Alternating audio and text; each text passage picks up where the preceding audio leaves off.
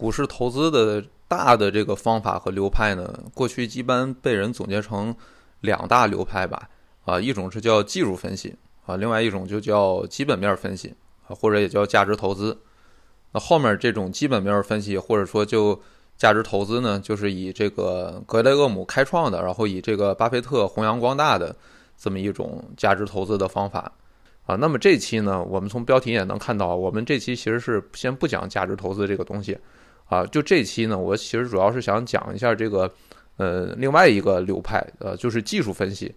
啊，什么是技术分析呢？呃，就是通过分析股票过去的价格还有成交量这些信息，啊，当然你也可以分析其他信息啊，但是主要来说，它看的是价格和成交量这两个信息，就是量价这两个因素，啊，它通过分析这些。量价的这个两个最重要的这个因素呢，来预测股价未来的这个涨跌的趋势，啊，包括比如说你什么分析这个 K 线的形态啊，等等啊，啊，就 K 线啊，K 线就是也叫蜡烛图，呃，就是那个什么阴线阳线那个上面上影线下影线那个东西，啊，有本书不叫日本蜡烛图技术嘛，那个蜡烛图就是 K 线啊，一个意思，啊，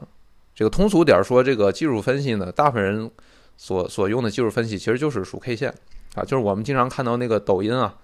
啊，以前是在电视上，可能是有个专家就拿个那个小棍儿是吧，在那儿呃指着那个呃大盘的那个什么或者股票的那个价格的那个那个 K 线图，然后在那边分析什么，哎，这个回踩五日线不破啊，哎，MACD 金叉成交量放大，然后最后来一句，哎，明天要涨，啊，就就是那个东西，这个就是我们常见的，就是这个技术分析这个东西。呃，然后这里我先说一下关于技术分析的一个结论啊。这个结论就是，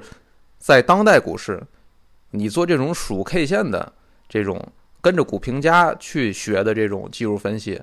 呃，是肯定赚不到钱的啊。这个是一个基本的结论。呃，当然，为什么我这里要强调当代呢？呃，就是因为我这里面可能我先做一个历史的分析，就是说技术分析这个东西在股市的一个起源是什么？啊，这个起源就是道氏理论。道氏理论是股票市场中，呃，或者说股市历史上的第一个技术分析的理论。那实际上后面几乎所有的技术分析理论都差不多是道氏理论的某种变体而已。啊，这个我们后面会讲到。呃，这个道氏理论它起源呢，它是由一个叫做查尔斯·亨利·道，啊，他名字叫道，啊，不是不是，他名字叫查尔斯，然后他姓道，啊。啊，就是查尔斯·亨利·道，呃，这个记者，他是一个记者啊，他创立的。而，这个叫呃查尔斯的这位记者呢，他创立过比较有名的机构，他创立过两个啊，一个叫《华尔街日报》啊，他是《华尔街日报》的第一名记者啊，另外一个叫道琼斯公司，这个道琼斯公司就是我们现在看到的美国的三大股指之一的那个道琼斯工业指数啊。就这个指数就是这个公司编制的，这公司就是一个嗯编这种股股票的这个指数的这么一个公司啊。然后查尔斯道呢，在当年活着的时候啊，啊，他其实死的比较早，他一九零二年就死了。呃，就是他在活着的时候，他在《华尔街日报》上他写了一系列的这种类似呃股评或者股市分析的文章吧，他就是分析总结这个股市涨跌的规律。然后他死了之后。就隔了一年，一九零三年，然后他生前写的这些跟股市有关系的文章就被收并收收编进了一本叫做《股市投机常识》的这么一本书当中，啊，然后这本书里面，呃，把这个查尔斯道的这一系列的这种股市分析的这个这个理论呢，然后呃称之为道氏理论，啊，也就是道氏理论其实是这个。查尔斯道死了之后才发明出来这么一个词儿。啊，他活着的时候并没有说，哎，我自己发明了一个叫道氏理论的东西。啊，我我我叫那个我姓道，然后我发明了个道氏理论啊，他其实不是，而是他呃死了之后由别人给他总结出来了这么一个道氏理论，然后又过了大概不到二十年吧，这个查尔斯道他在《华尔街日报》工作时候的这个助手啊，叫做汉密尔顿这么一个人。啊，他又进一步归纳整理了这个道的这个理论，然后出版了一本叫《股票市场晴雨表》的这么一本书。啊，他出版这本书的时候，已经就不是查尔斯道原来的那些理论了，他还往里面加了一些自己的一些理解，然后一些对这个理论的一些发展和演绎。然后又过了大概十年左右吧，啊，一九三二年的时候，有有一个叫做呃雷亚的这么一个人啊，又把道氏理论进一步加以发展，啊，出版了一本叫《道氏理论》的这么一本书啊，就这第一次是以道士理论为一个名字出版了一本书。然后他出版的这本书呢，最主要的就是把呃成交量的这个分析也纳入了道氏理论。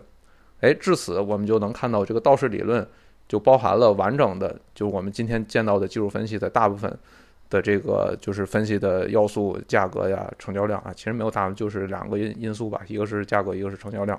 哎，那我们这里面有个小问题啊，就我刚才说到的这个，呃，查尔斯的那个助手，他后来出的那本书叫做《股票市场晴雨表》，就股票市场晴雨表这个这句话，我不知道大家觉得听起来语言上是不是有一点熟悉感？就是我们呃经常会。在中国啊，经常会提的一句话叫做“这个叫什么啊？股市是经济的晴雨表啊，就有这么一个说法。诶，跟这本书的这个名字有类似的地方啊。其实我们说的这个股市是经济的晴雨表，还确实是跟这个道氏理论有那么一点关系的。呃，是什么关系呢？就是股市是经济的晴雨表这个说法，在中国，尤其是在那些不太炒股票的人啊，不太懂股票，但是呃学过一点经济学，或者说。呃，就是听说过一点经济学概念的人经常用，啊，他们大部分人把这句话理解成实体经济好，股票才能涨，啊，背后的想就理解成的意思，基本就是实体经济好，股票才能涨，啊，就是股市是经济的晴雨表这个意思，啊，所以很多就是不太懂投资的人就总经常会说，我每次在股市低点的时候，我建议别人说，哎，这个可以买了，股市低点了，然后他就说，哎，你看这个实体经济这么差，你这个。股票这个这个肯定好不了啊！这个股市不是经济的晴雨表吗？我听完这句话，我就不太好再继续跟他，呃，就是进一步解释了，因为我意识到他就是不太有经验啊。因为你这个实体经济，你等实体经济都好了的话，那股股股市早就已经不知道涨哪去了。嗯，你如果谁都知道那个实体经济好，股票才能涨，那谁还等着这个这个这个？大家都知道那个时候确定了才涨了，那那你买的时候拿。能赚着钱的这个这个可能性，那就已经很小了嘛，啊，当然这里面涉及到后面呃一大堆一系列的这个呃原理分析了，这里面就不细讲了。啊，这里我想说啊，就是这个股市是经济的晴雨表，把这句话理解成了股票的上涨跟实体经济好坏有关系，啊，这个就是一个错误的理解。这句话的真正意思是什么呢？就这句话的真正意思其实是。在早年间，在这个世界上还没有国家用 GDP 统计你这个经济数据的那个时候，啊，也就是在大概这个呃十九世纪呃晚期，还有二十世纪早期那个时候，哎，经济已经很繁荣，现代经济已经逐渐呃成型了，工业什么的都开始有了，但是我们还没有一个叫 GDP 的这么一个统计方法去衡量经济的整体好坏。那这个时候。很多人就在思考怎么用，用一个什么样的东西去衡量经济整体好坏这个指标。那么就有这么一部分人，就以道为这个代表，这么一部分人，他认为可以用股市的这个数据来衡量经济整体的好坏。就是说，早年大家就不统计 GDP，大家知道这 GDP 统计是比较晚才出现的，那肯定不是一从一开始远古社会就有的 GDP，对吧？啊，那早年大家不统计 GDP 的时候，但我们又想。呃，了解这个经济整体的好坏，那我们怎么了解呢？啊，最开始的时候都是用一些比较容易直观感受得到的一些跟价格有关系的数字，啊，就没人专门去统计这些东西，我们都是直观的感觉身边的一些价格数字，比如说，哎，我这个米是不是涨价了？我这猪肉是不是涨价了？啊，我当时可能还用金银当货币了，我这金银的比价是不是发生变化了？啊，比如我去这个银行借钱，银行的这个借钱的利率。是不是发生变化了？是不是变高了、变低了啊？我去借民间高利贷，去钱庄借钱啊，是不是这个利率发生了一些变化？我们是通过这些是日常生活能感知得到的一些啊，就是价格数据，来间接的去感受和观察我们经济整体的这个好坏的。哎，那当时像查尔斯道这批人呢，他就想出来一个更好的方法，就说我们这个先不用这些，就是。呃，就是这么这么这么直观感受的这些数数字了，这些就是没这么科学感觉，啊，我们用这个股票指数啊，用股票这种东西，呃，股票价格的这个指数这个指标，我们来去观察经济整体的好坏。哎，这个时候股指就开始产生了这么样一个作用啊，就是说道琼斯这个工业公呃道琼斯公公司开始说，哎，我要编制一个能反映市场呃这个股市整体这个呃价格情况的一个一个指数。哎，我可以用这个指数去间接的去观测整个经济的这种好坏，这个经济运行的这个情况。啊，所以就是说，股指啊，就是说股票指数最开始发明的时候是这个作用啊。股票指数不是发明出来为了让大家做技术分析的，不是为了去呃让大家就是天天看涨了几个点，跌了几个点，这个这个去追涨杀跌的。最开始发明股指有这么一个就是就是目的，就是说我希望利用股指来去观测呃实体经济的这个好坏。所以当时就有了这个所谓“股市是经济的晴雨表”这个说法，就是说，因为当时呢，啊，其实就是没有 GDP 这个晴雨表，所以我们不得不拿股票指数啊这个作为晴雨表，啊，所以我讲到这儿，就是大家能理解，就是说，呃，这个“股市是经济的晴雨表”这句话的意思是在特定历史时期啊产生的这么一个，就是拿股指代替统 GDP 统计作用的这么一个呃一句话。而不是现在网上理解那个什么股市和实体经济之间说能够互相预测，什么实体经济好了，股市，呃就能涨之类的，不是这个意思啊，不是说让你用实体经济去预测股市，或者说用股市去预测实体经济，啊，不是这么互相预测，啊，而是意思就是说，呃，股市在实时的反映实体经济的好坏，并没有什么预测作用，而是一个结果，啊，那我们好讲完刚才这个题外话啊。然后我们回到这个道氏理论，那道氏理论具体是什么意思呢？呃，当然有比较详细的分析，大家自己也可以去查。那我这里面先简化的、简单的介绍一下。呃，总结下来呢，就是说，呃，道氏理论就是讲的就是你这个，比如说一只股票价格上涨一波之后，啊，往往会有一轮回调。如果这个回调的低点高于之前价格上涨的那个高点的最高点，那么这个股票或者说这个。呃，整个股市就确立了一个未来会持续上涨的一个趋势。那这句话如果听不懂的话也没关系啊，你听不懂那是因为你没有自己炒过股的这个经验，你以后自己炒一下就知道了啊。那没炒过股票的人，我这里也用一个更简化的一个方式让你理解一下吧。啊，就是说如果股票持续上涨了一段时间之后，就认为以后还能继续涨。嗯，简单理解就是说现在涨，接下来就能涨。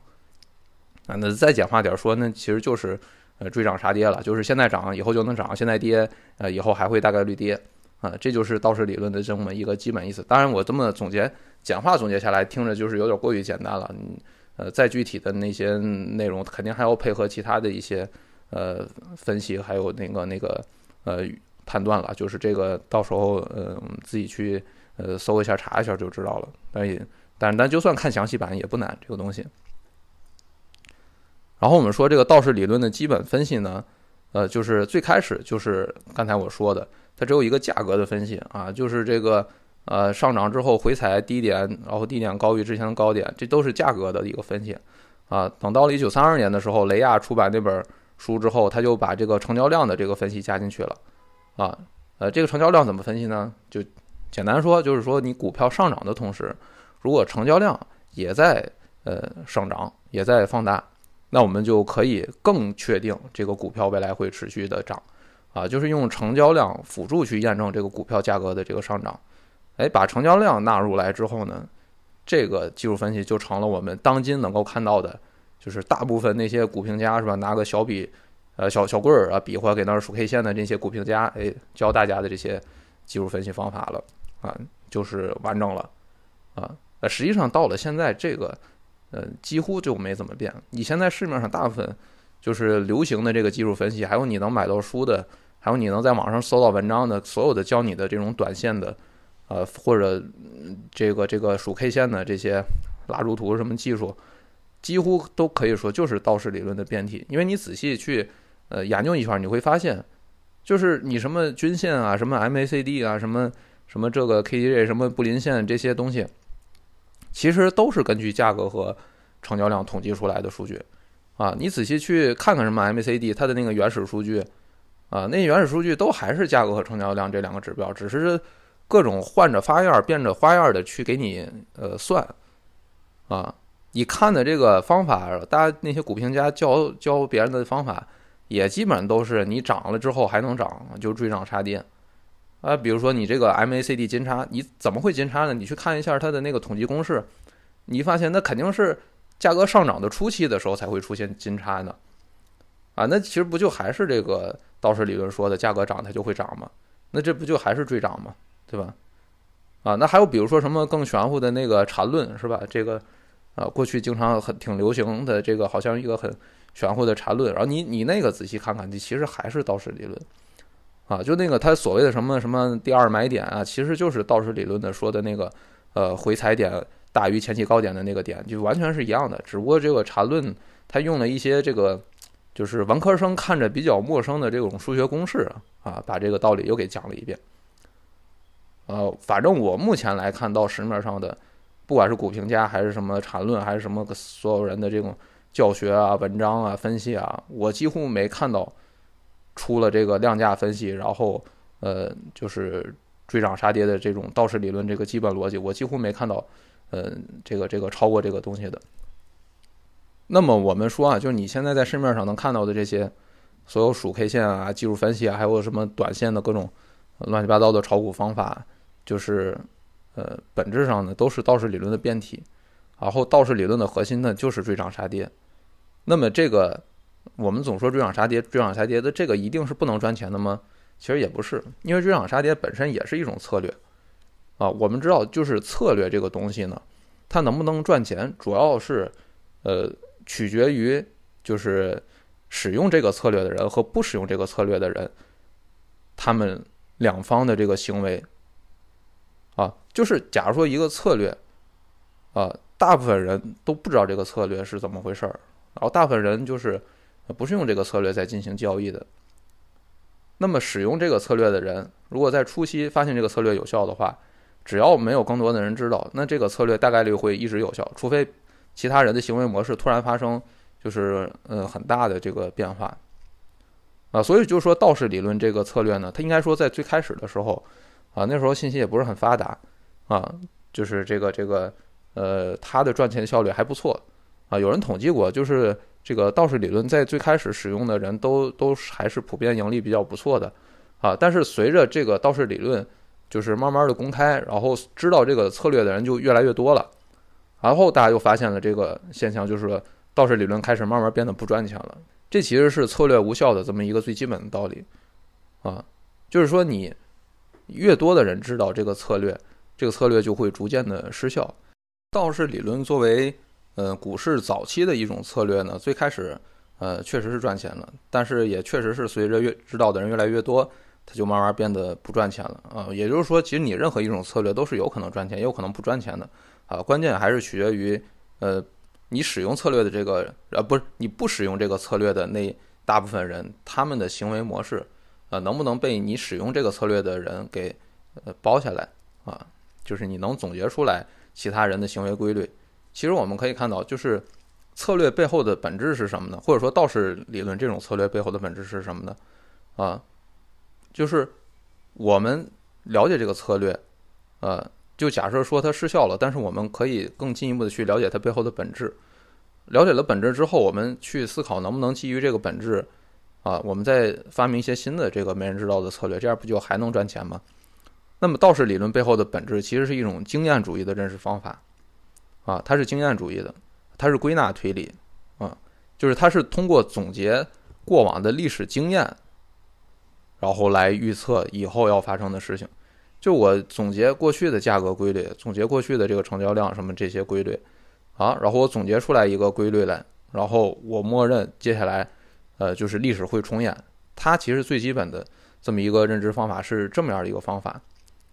啊，这个其实就是一个呃，它策略的本质就是一种呃，通过统计，然后总结过去发生的事儿，来总结经验规律，然后来预测未来。那么这个思路，你在现在的市市场上是否还能行得通呢？啊，应该说是行得通的。你通过总结过去的这个历史。呃发生的事情，然后总结规律，然后预测未来，啊，应该说肯定还是行得通的。那怎么行得通呢？问题是你不能再继续用道氏理论，或者用基于道氏理论，然后演变出来的这些没有本质区别的这种数 K 线，呃，这种行为了。啊，那应该怎么做呢？这就是我接下来要介绍的这个量化投资的方法。那么首先呢，我量化分析也是先说个结论，啊，就是量化投资呢是能赚到钱的，呃，而且量化投资当中的呃一部分策略其实就是利用计算机大数据去进行的这个技术分析，啊，我们可以把它理解成是一种更加科学的一种技术分析，或者说是一种呃，就是就是武器更加强大的。一种技术分析，呃，那我们现在具体的来讲解一下量化投资这个东西啊，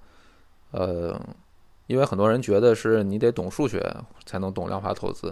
啊，那这是肯定的，但是那个意思是你得懂数学才能做量化投资，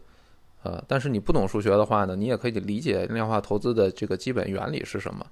呃，那我接下来呢就尽量的呃把它给嗯去讲一下，就是通俗的去。呃，把它讲一下，就这个量化投资的原理，啊，肯定能让不懂数学的人也都也听懂啊，因为我也不懂数学，啊，首先呢，这个量化投资它并不是一种策略，啊，我们说策略，策略嘛，策略是你怎么去选股票，然后什么时候买，什么时候卖，啊，这个量化投资呢，它并不是指的这种怎么去选股票，怎么去买卖的这种策略，啊，有很多人说量化是一种策略，这其实是错的，啊，量化投资是一种方法。啊，这个方法下面可以有 N 种策略，有好多种策略。这一会儿我们讲。那么量化这个词儿呢，最主要是指的是一种自动化的高频的这么一种交易方法啊。自动化就不用人去下单啊，计算机去下单。高频呢，就是说，呃，它可以就是很短很短短线，就是你比你人那个短线要短得多的啊，几秒甚至几毫秒的这种级别的这种短线啊，然后一天能交易上万次这种啊高频的这个交易方法。那么呃，实现这种自动化和高频，很显然是不能靠这种人这些这种交易员去实现的。那你必须要用计算机去实现。所以量化投资往往就和这个编程啊，和这个数学模型啊这些知识联系在一起了。啊，那你怎么用这个计算机去进行自动化，然后高频的这个交易，这才属于策略的范畴。就是你，啊，就好像是一个算法的一个概念似的吧。就是你，呃，什么时候买，什么时候卖，买哪些标的。啊，这些是策略的这个呃范畴啊，但是我们单纯提到量化，指的就是自动化高频啊这么一种交易方法啊，呃，那么这种交易方法呃，实际上它是有一些固定呃，或者说更适合用这种自动化高频去交易的一些策略啊，就这个世界上有千万种策略啊，但是有一你包括这价值投资是吧？巴菲特这种价值投也能算一种策略啊，也可以叫一种策略啊，但这种。就是有这个世界上有一些策略啊，比较适合用这种自动化和高频的交易方法啊，所以导致了我们说到量化投资的时候呢，就是呃一般都会固定的搭配这么几种，就是常见的这个策略，然后这些常见的策略就是成为了可能百分之九十以上的量化呃投资基金都会使用的策略啊，所以我有时候我们呃会把这个量化交易就呃简化理解成了是什么什么策略，因为经常是。呃，这个量化会伴随着这种策略啊，但是你不能把它们划等号啊，它们定义应该是不一样的。策略是策略啊，量化是交易方法啊，只不过是有些策略比较适合量化的方法。呃，那我们现在就接下来介绍几个就是最常见的这个量化的投投资方法。呃，当我介绍是最常见的，这也是呃比较能赚钱的呃方法。你肯定也有很多其他的这个不常见的这么一个，因为你量化这个策略很多都是保密的嘛。啊，因为你如果开发出一个很能赚钱的，你肯定不会告诉别人的，对吧？你肯定自己偷摸赚钱了，是吧？所以这个这个这个所谓的常见的策略呢，就是指即使你别人知道了你策略的大方向是这个啊，但也不影响你赚钱的。但你有小部分人他自己很厉害，他开发了一些别人不知道的策略啊，也很赚钱。那这个呃不在我们讨论的范畴之内啊，我们讨论就是常见的一些呃大大类的策略。首先，第一个，哎，就是特别有名的，嗯，而且就是赚钱效率也是最高的，可以说啊，就是叫抢跑策略，啊，抢跑策略。这个抢跑策略是明面上不这么叫的，啊，明面上你去看很多什么文章，包括那个呃这个这个这个这个量化私募基金的这个自自我介绍啊，他不会管自己叫抢跑策略。我说我用这个抢跑策略，他不会这么说，这词儿不好听啊。为为什么呢？什么叫抢跑呢？抢跑其实最常见的一种状况就是你一个大户啊，比如说一个大资金。他想去买一只股票，他不可能一笔或者说不可能就很短瞬间就能把这个几亿的这个呃资金就买股票就给买下来，对吧？啊，他往往可能要挂单挂很多单。然后抢跑策略呢，就是通过分析这些大资金挂单的这个特点，然后找到比如哪只股票，哎，现在有大资金想要买它了，哎，我发现这个股票这个挂单。然后还有这个这个交易的一些一些行为，呃，非常像有一个大资金现在正在买它的股票，正正在吃它的这个筹码，那我马上进来挂个单，然后很小的资金啊，不影响这个价格的很小的一部分资金，呃，买入这个股票，然后等着大资金啊，一步步把这个股票这个价格给买上去，买上去之后，然后我再小资金嘛，我容易撤，我赶紧再卖了撤了。就是抢跑，抢的就是大资金的跑，啊，这个就叫抢跑策略。所以我说这种策略，那赚钱效率肯定高啊。因为你这个策略，你跟什么基本面、什么宏观没任何关系，你就是找这个冤大头嘛，你就是找那些大资金，呃，他们的这个行为规律嘛，然后找着这种、这种、这种之后，你就拿它当冤大头，然后就呃进去吃吃他的这个这个红利嘛。所以呢，啊，这个实质上就是叫抢跑策略。啊，但是明面上大家不能这么叫，啊，明面上你出去路演说我抢跑策略，那别人不都骂你吗？对吧？你这个薅大资金羊毛，啊，抢跑策略就是薅大资金羊毛，所以一般明面上他们叫啥呢？啊，他们明面上一般叫高频策略。哎，高频策略这个就有意思了。高频，你哪个量化它不是高频呢？不都高频吗？为啥你还单独叫一个高频呢？其实就是一个掩盖啊，或者说就是个符号。一般说到高频策略。大概率都是抢跑策略。他说叫高频，这个呃，这个这个还是一个不好不坏的一个比较中性的一个，有点糊弄人的。有的更坏，它叫什么？我为市场提供流动性的一个啊，叫流动性策略啊。这个就听起来就好像很好听，你还给人提供流动性了是吧？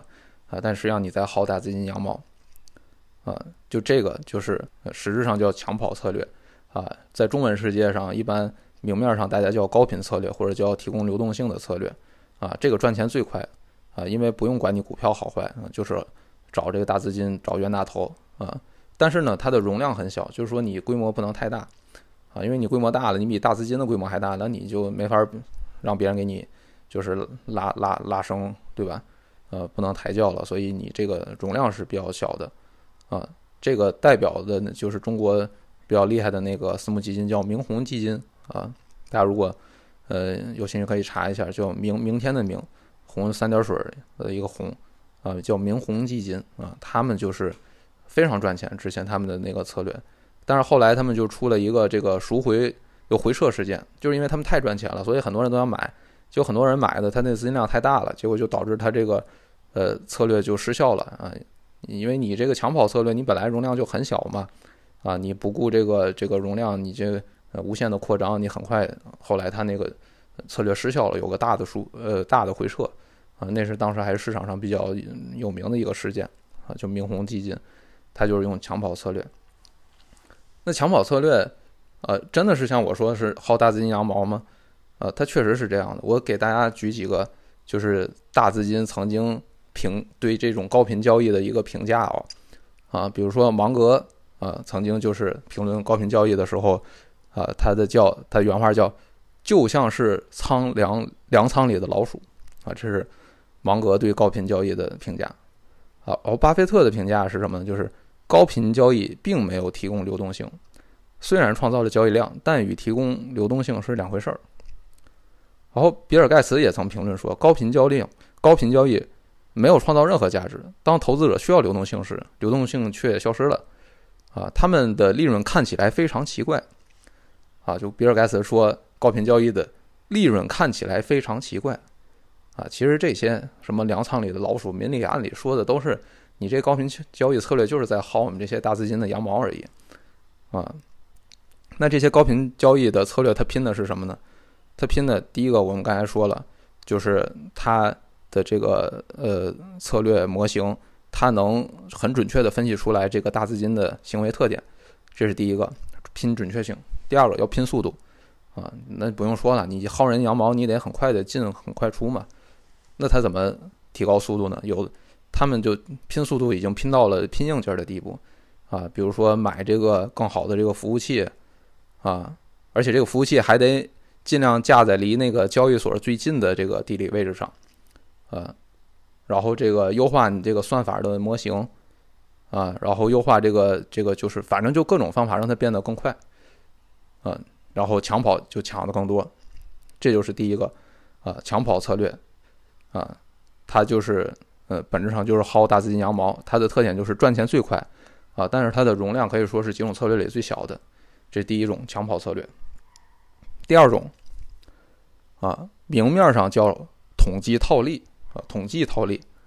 啊，或者叫量价高频统计套利，嗯，就这两个名字，一个是统计套利，一个另外一个叫法叫量价高频统计套套利啊。第二个叫法其实更把它的本质说出来了，就是它什么量价高频统计套利啥意思呢？啊，其实就是技术分析，就是我们刚才说的那种，就是根据经验去。根据历史数据去总结这个量价的规律，然后总结出一个规律之后，然后去呃进行交易，嗯，就是一个自动化、高频的一个技术分析啊。那么这种统计套利这种方法，大家可以看到，它是用大数据的方式，就是它把历史上可以用所有能得到的数据啊，可以拉长几十年的时间。去统计这些数据，然后最后得出来一个规律。这种效率，跟你散户拿根棍儿在那数 K 线的这种呃总结规律的效率相比，我想，对吧？就是大家可以显而易见。所以就是说，这个统计套利其实收割的就是那些股评家，那些拿着天天数 K 线，然后在那儿分析什么 MACD 的那些散户，啊，就是这些天天就是根据这个什么量价，根据这个。啊，一百年前的这个道氏理论，啊，一百年前的道士理论变体，然后现在再拿出来忽悠散户进行短线交易操作分析的这么一套东西，啊，这些统计套利本质上都是在统计的都是你们这些散户的这些短线交易的行为规律，但是人家有计算机大数据的技术，人家可以把这么几十年的你的这个行行为规律全都给你总结出来，最后就是在收割你这些散户。啊，这个可以说就是很有意思啊，就是这个其实是国内最常见的一个策略。为啥国内最常见呢？因为这这策略就是最容易赚钱，在国内，就是因为我们这个散户太多了，在国内百分之九十的交易量都是这个散户创造的。然后散户呢，又是以这种上百年的这个道氏理论的呃这个这个变体去进行自己的交易短线交易行为的指导，所以这些散户的交易行为规律逻辑特别容易总结，特别容易发现。那人家有这个呃大数据的这个统计方法，然后就统计你这个散户的呃行为特点，然后最后用这种自动化高频的方式，就是收割的就是你天天这个追涨杀跌的这些散户，啊，所以可以说就是统计套利也是技术分析，但人家这个技术分析，人家的武器已经是这个原子弹这个级别、核武器这个级别了，但是你这个这个普通散户还是属于用这个。都不说小米加步枪，都还是冷兵器这个状态。你用冷兵器跟人家核武器在进行对抗呢，所以我就最开始就给出了那个结论：在你当今的这个，尤其是 A 股这种环境下，你玩数 K 线的那种技术分析，你是肯定赚不着钱的啊，因为你的钱都是被这些呃量化交易的这个这个这个这个呃去收割了。我们可以看到一个数据啊，就是根据呃财新之前的一个测算，就 A 股。现在量化交易的这个交易量，嗯，他们测算结果大概是在百分之二十四到百分之四十左右，呃，实际上可能没这么高啊，我们就往底算，就百分之二十的这个每天的交易量是量化交易创造的，那其实收割的不就是剩下的那个百分之八十九十的那些散户的这个交易吗？对吧？而且我们能看到量化交易的这个基金的盈利还不错，所以我这里面就是很想强调。我这个呃反复讲的这么一个呃，就是统计套利、量化投资，还有数 K 线的这些技术分析、散户的技术分析，我其实最主要还是想就是强调的，就是散户就不要再给这些量化基金去送钱了啊。实际上，我们现在目前 A 股的状况，你看看到财新有篇文章，就有篇方面报道，二零二零年的还是二一二一年那时候吧，有篇方面报道，标题就叫呃这个这个 A 股散户收割机升级啊，升的啥级呢？那就是量化投资现在升级了。啊，升级出来量化投资这种方法在收割散户了。过去是庄家收割，我之前博客讲过，现在庄家基本上没有了。哦，庄家没了，好，现在量化基金现在出来收割散户了，而且收割的更猛。啊，因为他们的这个收益率能看出来非常的高啊，而且就是让你找不着任何痕迹。你庄家的以前的一些痕迹可能还能找到，你还能通过去抢跑那个庄家的一些呃行为，就是抢跑一些庄家的票。啊，如果你真的能看得准的话，你还能去薅庄家的羊毛，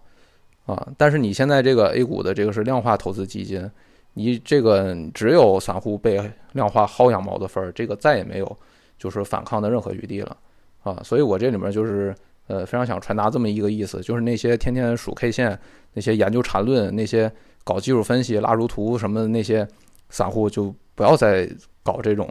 这种这种没用的这个这个，或者说是会最后会输的非常惨的，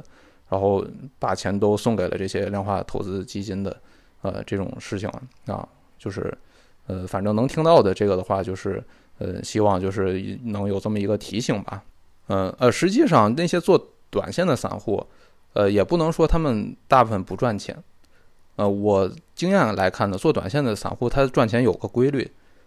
呃，或者说他赔钱有个规律吧。就是一轮牛市来了，他跟着追涨杀跌，因为牛市大部分情况在涨嘛，他确实能赚着钱。就一轮牛市可能维持个一两年，他这一两年都能赚着钱。但是接下来的熊市一来，他还用原来的这个技术分析方法去做，熊市一来，他这个亏的非常惨，基本上就把之前的这个呃牛市赚的钱都亏回去了。啊，所以应该说，大部分散户最后的行为特点呢，就是微亏。或者微赚啊，以微亏为主吧，啊，他也不可能说稳定的亏，因为你稳定的亏，那也是一个很厉害的策略。你能稳定的亏，那我就反着跟你做，那我不就是能盈利了吗？对吧？我找一个自动化的这个呃量化投资交易，我就反着跟你做，对吧？所以说，散户其实也做不到稳定的亏，稳定亏是很厉害的事情啊。散户的大部分结果就是牛市来了赚一大波，熊市来了全亏回去，最后是落个就是。呃，微亏啊，或者微赚啊。如果你在都亏完之前收手的话，你可能微赚啊。这其实是散户的这么一个呃，就是就是大部分散户的一个结局吧。好，我们说完第二是统计套利这个呃量化投资方法，然后第三个呢叫做基本面多因子模型啊。呃，这个基本面多因子模型啥意思呢？呃，首先基本面大家了解对吧？这个我不用多说。多因子啥意思呢？这个多因子其实也是一个量化当中常见的概念，就是说我量化，呃，我怎么去嗯建立这个策略啊？我根据哪些因素，比如说哪些呃这个这个信号一出现我就买入或者卖出啊？这些呃就是决定我去进行交易的呃因素就叫做因子啊。比如说我们刚才说这个统计套利，我们不是通过统计它的这个量价的特征嘛？那我们接下来就是看，比如说价格出现了什么变化，成交量出现什么变化，那那个其实就叫量价因子啊。我们是根据比如价格一旦出现了某一个变化啊，我们就去进行交易，那价格在这里面就成了一个因子啊，因子嘛，因你得因为它变化了我去交易，它就叫因子啊。所以统计套利，我们刚才说那个就可以叫量价因子，就根据价格和成交量的变化去进行交易。那基本面多因子呢？它的意思就是，我除了量价这两个因子以外，我其他的啊一些跟基本面有关系的因子作为我决策。比如说，我可以用呃货币发行用 M 二啊作为，比如说 M 二超过百分之十了，哎，我就去买入。行，那我这个就是 M 二就是我的一个因子啊。我也可以叫这个什么成长股因子，成长股因子就是我比如说今年收入啊比去年多增长百分之三十。哎，那这个就是成长因子啊，有这样的股票我就去买啊，这就是呃因子的这么一个概念。那基本面多因子呢，其实呢，它的意思就是说你各显神通你自己随便你去定你的策略啊，只要是跟量价就是没关系的，其他的任何因素，你利用这些信号去建立你的策略啊，都可以叫基本面多因子模型啊。你比如说像最典型的桥水基金是吧？大家都知道大刘那桥水基金，它不有全天候嘛？那其实也可以叫基本面多因子模型，只不过它的因子就是一些宏观基本面是吧？比如说货币发行啊，啊这个利率啊这些啊，所以呢，这个基本面多因子就是意思就是说你各显神通啊，你自己发明你自己的策略去吧。嗯，这三个我刚才说的一个叫抢跑策略，另外二个叫统计套利策略，第三个叫基本面多因子模型。这三个就是量化投资最常见的，呃呃，按大类分就是这三种，其他呢也有一些大类，但是在国内不是很常见啊，比如说一些什么呃套利啊、期限利差啊这些，就是嗯不太常见，而且也就是这个赚钱也未必这么稳定。但我说的这三种呢，是基本大家比较公认的，总结下来，呃，赚钱效率啊，呃，还有这个。就是就是呃，使用这个策略的人也是比较多的。然后呢，最后就是呃，有一个问题啊，就是有呃，是不是有人在好奇我这不讲量化投资？咱们 A 股有量化投资吗？A 股不是不得 T 加一吗？那我怎么高频呢？你买了当天不能卖出啊，对吧？可能有经验的炒股的人是不是会有这个疑问？而且 A 股也不能做空，你怎么能呃是吧？就是做到高频还能正反的去交易呢？对吧？A 股第一 T 加一，第二不能做空，这两个。在高频交易的情况下怎么解决？